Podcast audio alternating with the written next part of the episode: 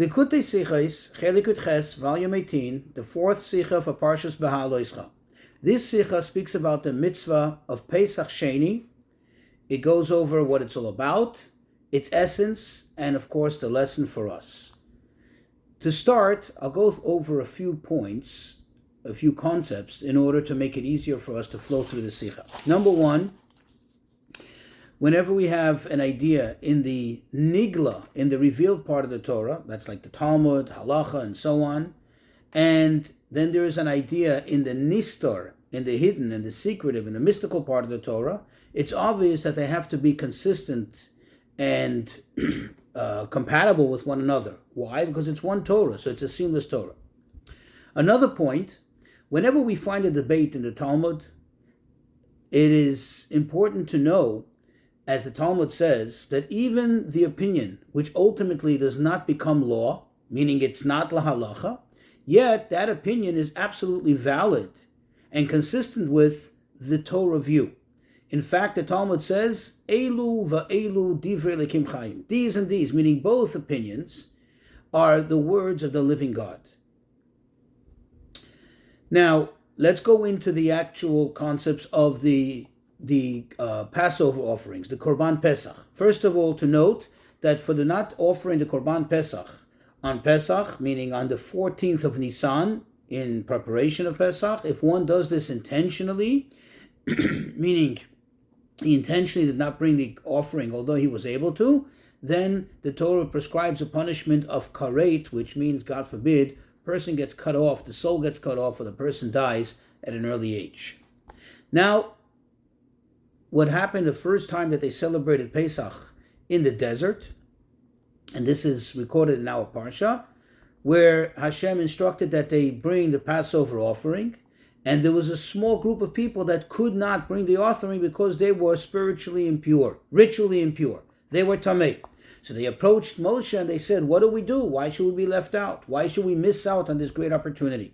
So Moshe came back to them with the word of Hashem and he said, that Hashem says, yes, a month later, that is a month from the 14th of Nisan, so that is the 14th of Iyar, they will have the opportunity, and perpetually for all generations, for one who was not able to bring, to offer the original offering on the 14th of Nisan, either because they were tamei, they were richly impure, or because they were too far away and they just couldn't make it there on time. And for there, they would have the ability to bring a second offering. So in the Talmud, we actually find a three way debate as to exactly what the premise of this is. In other words, what is the status of this second offering? There is the opinion of Rabbi Natan, who says that it is, it is tashlumim lirishan, like almost like a redress for the first one. That means, according to his opinion, if somebody didn't bring it in the first Pesach intentionally, they are still punishable. However, they have an opportunity to bring this to somewhat make up for the lack of the mitzvah that they did not do on the first one. However, if, let's say, for example, it was unintentional that they didn't bring it, something was, you know, something happened, a mishap, and they just couldn't make it on time, then then they can bring it on the second one. And if he doesn't bring it on the second one, he does not get punished, even if it's intentional that he didn't bother to do it on the second one.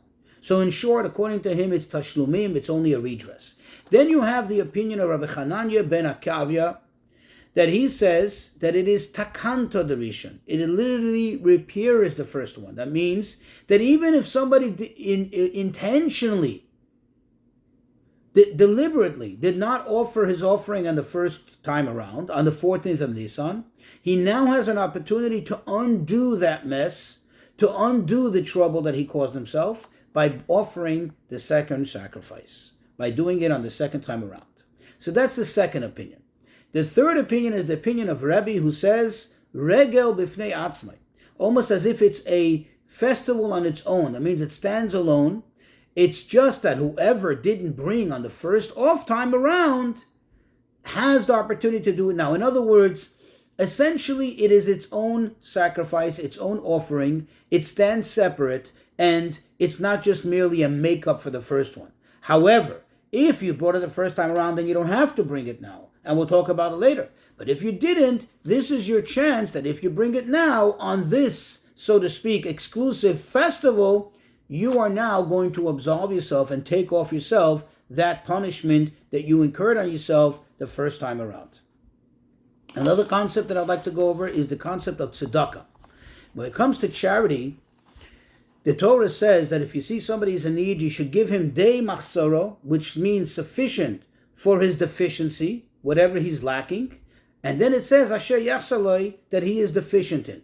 So the sages tell us that this is talking about two things. Number one, you have to give him his deficiency, meaning you don't have to make him rich, but you have to give him what he's lacking. But then you have to give him de machsoro, what he is individually lacking, meaning it may not be a deficiency for someone else, but for this person in his status, where he was, where he's coming from, where he fell from, it may be that you have to give him something which may seem to be overtly luxurious for another person. For example, the Talmud says if this person was accustomed to having, um, you know, nice, big, strong horses, and a servant running ahead to clear the way and announce his coming, then if you haven't done that, you haven't fully fulfilled the mitzvah of tzedakah.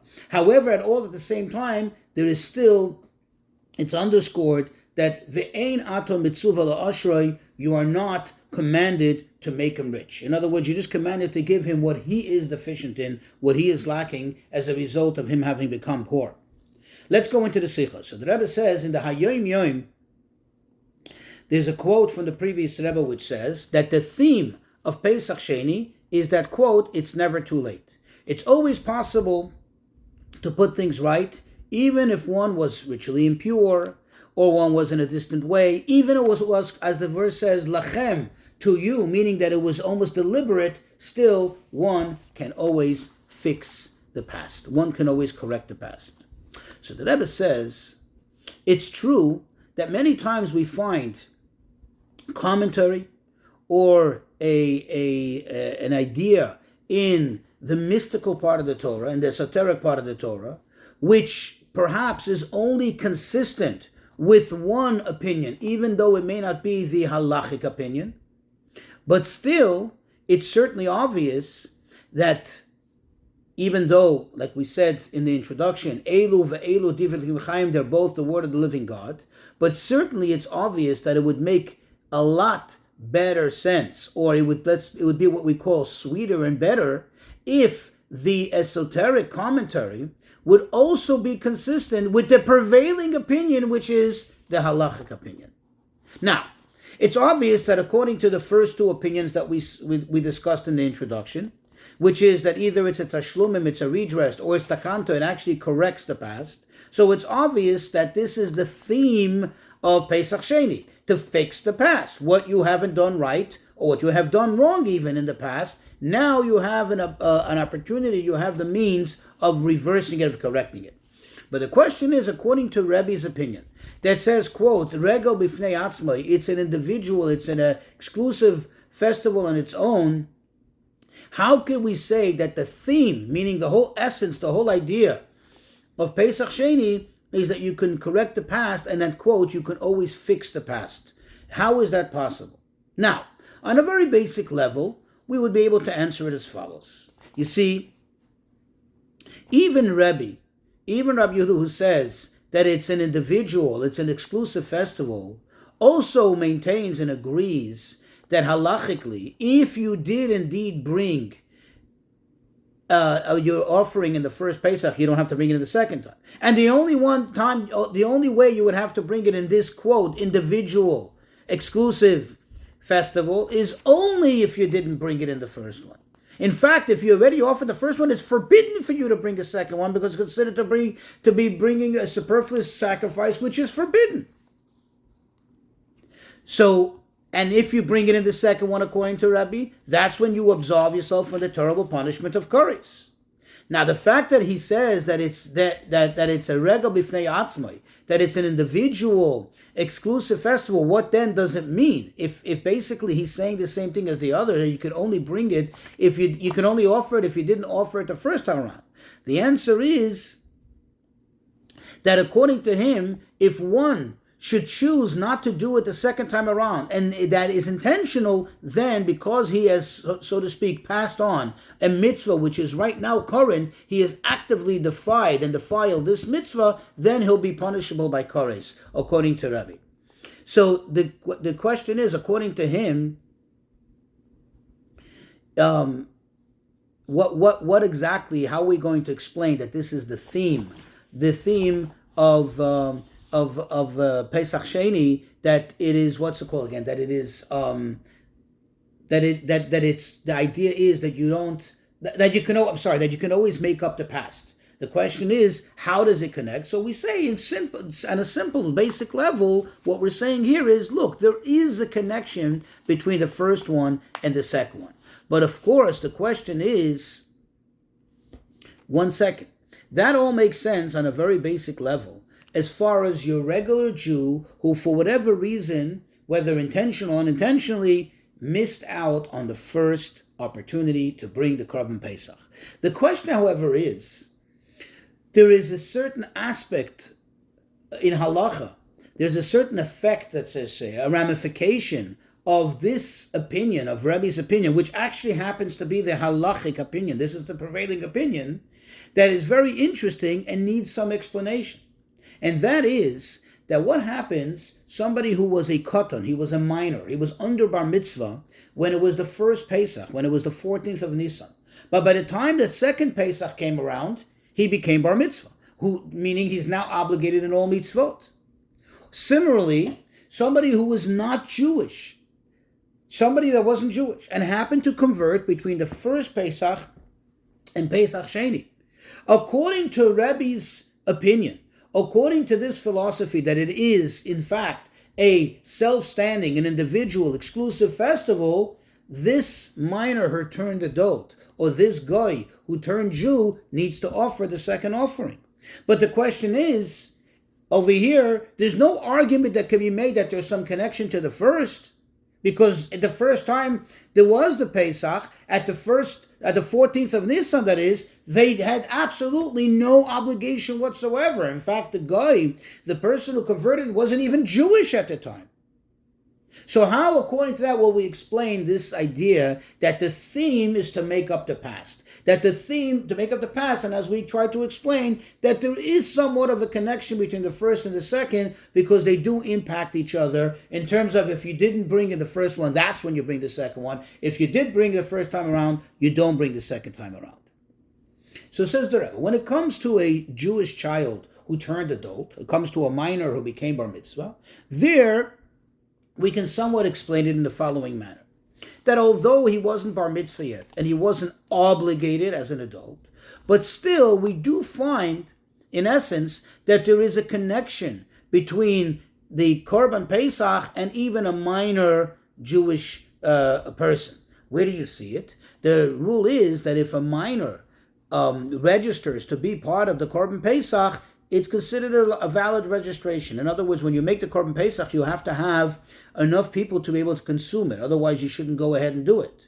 Or, in, an, in another aspect of that, the Rambam says that what happens if when he was still a minor, he was close to his bar mitzvah, his father registered him and counted him in, and therefore when they slaughtered the Korban Pesach, he, it was slaughtered on his behalf too. It was offered on his behalf too. Now, when he becomes an adult, says the Rambam, he doesn't have to bring it because it's counted as if he did it. So you see that in essence, he does have a connection to the first one. It's just that he couldn't actively do it. Okay, so there we can accept the argument that there still is a connection. We can see why, perhaps, maybe, even though he wasn't fully obligated, but why, when the second Pesach comes around and now he's an adult, why it should make sense, according to Rebbe, that he should make it up. But the question is a convert he wasn't even Jewish. Not only he didn't have to do it, he was forbidden to it. If he would have come and offered an offering of Korban Pesach, it would be forbidden. So the answer is, as we're going to explain, as you're going to see soon, that we'll, see, we'll actually come to appreciate that this concept, that it's never too late, that it's not all lost, is actually stronger and deeper, more enhanced according to Rebbe's opinion that Pesach Sheni is its own individual festival, more so than the contrast, the other two opinions, where over there it seems to be clear and obvious that Pesach Sheni is merely like a makeup, like a correction of the past. You see, let's look at it from this perspective. Let's analyze it for a second. According to those two opinions, what does it come out? That in essence, when is the real time for Korban Pesach?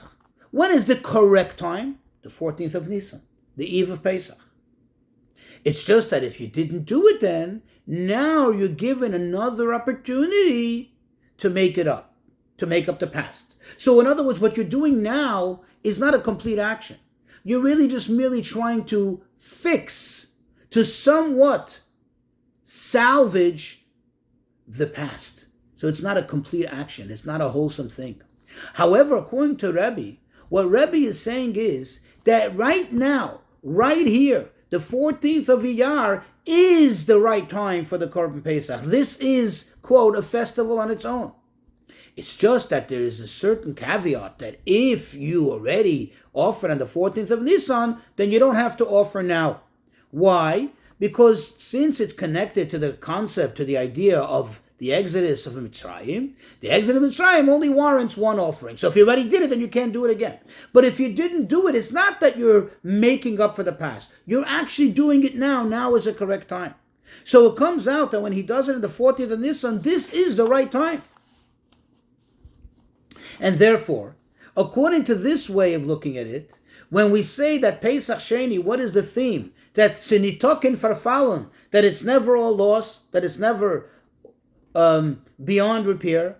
The idea is not that you could fix, you can complete, you can make up the, what you're lacking in the past, and therefore it's not such something whole. But the idea is that you can make it wholesome. You can make something, you can make a complete action and make a full effect, full impact. And according to this, we'll understand why both a convert and a minor who turned bar mitzvah, they can offer now because where they are now, now they're obligated in the mitzvah. Where they are now, now they have an opportunity to do it, and now they're doing a full thing. They're not just merely making up for the past, they're doing something for now. Now, according to this, we can also, I mean, the question we can ask really is so then it has nothing to do with before right? Is it a makeup for the past? I mean, in the one sense, we said, in the one hand, we said that in a certain sense, it is a makeup for the past. So the Rebbe says, let's take a closer look at the word tashlumim, which means to make up a deficiency. To make up. The word tashlumim, like in Hebrew, words come from a root word, can actually have dual meaning. Number one, it can mean to be mashlim, to make up a chisaron, something that's deficient. But also it can come from the word shlemus, which means wholesomeness or completeness the wholeness, to take something and to make it more whole, or to maybe take it, make it more complete, take it to the next level. That means, in other words, that what it's saying is that even if there wasn't inherently something lacking, there's nothing here that needs to be corrected, quote unquote, or made up, or, or to make up something. However, you have now the ability to take it to the next level. An example for this is we find in tzedakah. Remember, in tzedakah, there are the two aspects. There's the day machsere, which means to, you know, sufficient to fill his needs, whatever his needs may be. And then there is the level of la'ashrei, to make him rich, right? These are two levels. So day machsera would mean that this is what the person needs, this is what they're lacking, so you have to make it whole, you have to complete it, you have to fill in the deficiency. But then there's the aspect of making him rich, which means to make it shleimut, to take it to the next level. Now, so we have actually both. In other words, what the Rebbe is saying is we have both. So when it comes to a ger, when it comes to a convert that converted, you can say, look at it this way. True, in actuality, he didn't have even the obligation. Moreover, he was forbidden to bring the Korban Pesach. But in a certain level, this was something that he needed. This is something on a certain deep spiritual level that perhaps he was lacking even in the time when he was not yet converted to Judaism and he was still a guy. What is that? The idea is based on the teachings of the Chidah. The Chidah says that if you look in the Talmud, every time it speaks about a convert, it refers to the convert as Ger Gayer. Literally translated a convert who converted, instead of referring to him as a Goy Shinis Gayer, a Goy, a non-Jew who converted to Judaism. When it, for example, when it speaks about even uh, somebody becoming bar mitzvah, it refers to him as koton. Koton means a, a minor, shenis gadol, that became a, a, an adult. Or eved, a servant, a slave, shenishtachrer, that became released. But here it refers to it as ger shenis gayer. So the Chido explains because in essence all along, ever since this person, this man or woman who later converted, was born, ever from the ever, ever, all the way from the beginning, there was some spark of a Jewish soul in them that was waiting to come out, and perhaps that's what prompted them, that's what pushed them to have the desire to convert to Judaism. And they, when they finally go through it, it becomes clear retroactively that that is the case. So, in other words, over here you have not only to take it to the next level, something that you're obligated now, but in a certain sense, there is a completion, there is a filling in, there's a correction for the past, something that was lacking all along. And the idea is when you have, in, in the Rebbe always emphasizes, when you have two two uh, translations, two meanings to the same word, it's not that they're contradictory. But like we said in the beginning, everything in Torah is seamless. It's all connected. It cannot contradict each other. So really, on a deeper level, they complement each other. So therefore, the fact that when we say lahashlim doesn't only mean to fix the past, to correct the past, but also means to make it complete, to take it to the next level, this is telling us that this is the real hashlama. This is the real completion. This is the real making up. What is the idea? The idea of it is as follows. If one could come to something, if one could possibly take something to the next level, in a certain sense, that means that this is what they're lacking. If they don't take it to the next level, this becomes their deficiency.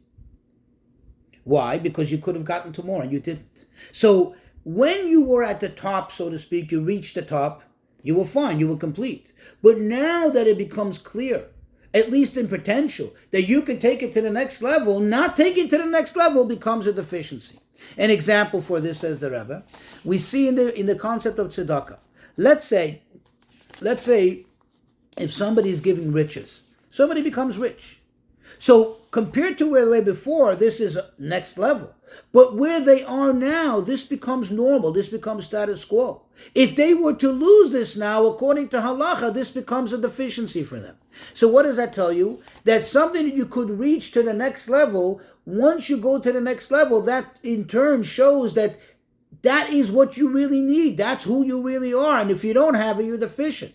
says the Rebbe, spiritually speaking, we know that the idea that, like the Baal always emphasized, in a place that a person's mind is, that means where you are spiritually, where you think you can be, where your thoughts are, that's as if you're there. So therefore, if in spirit, in a spiritual sense, if a person thinks that he can come to the riches, meaning he can take it to the next level, that becomes part of his aspiration. That is where he is. That is where the person is. And by him not reaching that, the person is, so to speak, lacking. The person is, so to speak, in a deficiency.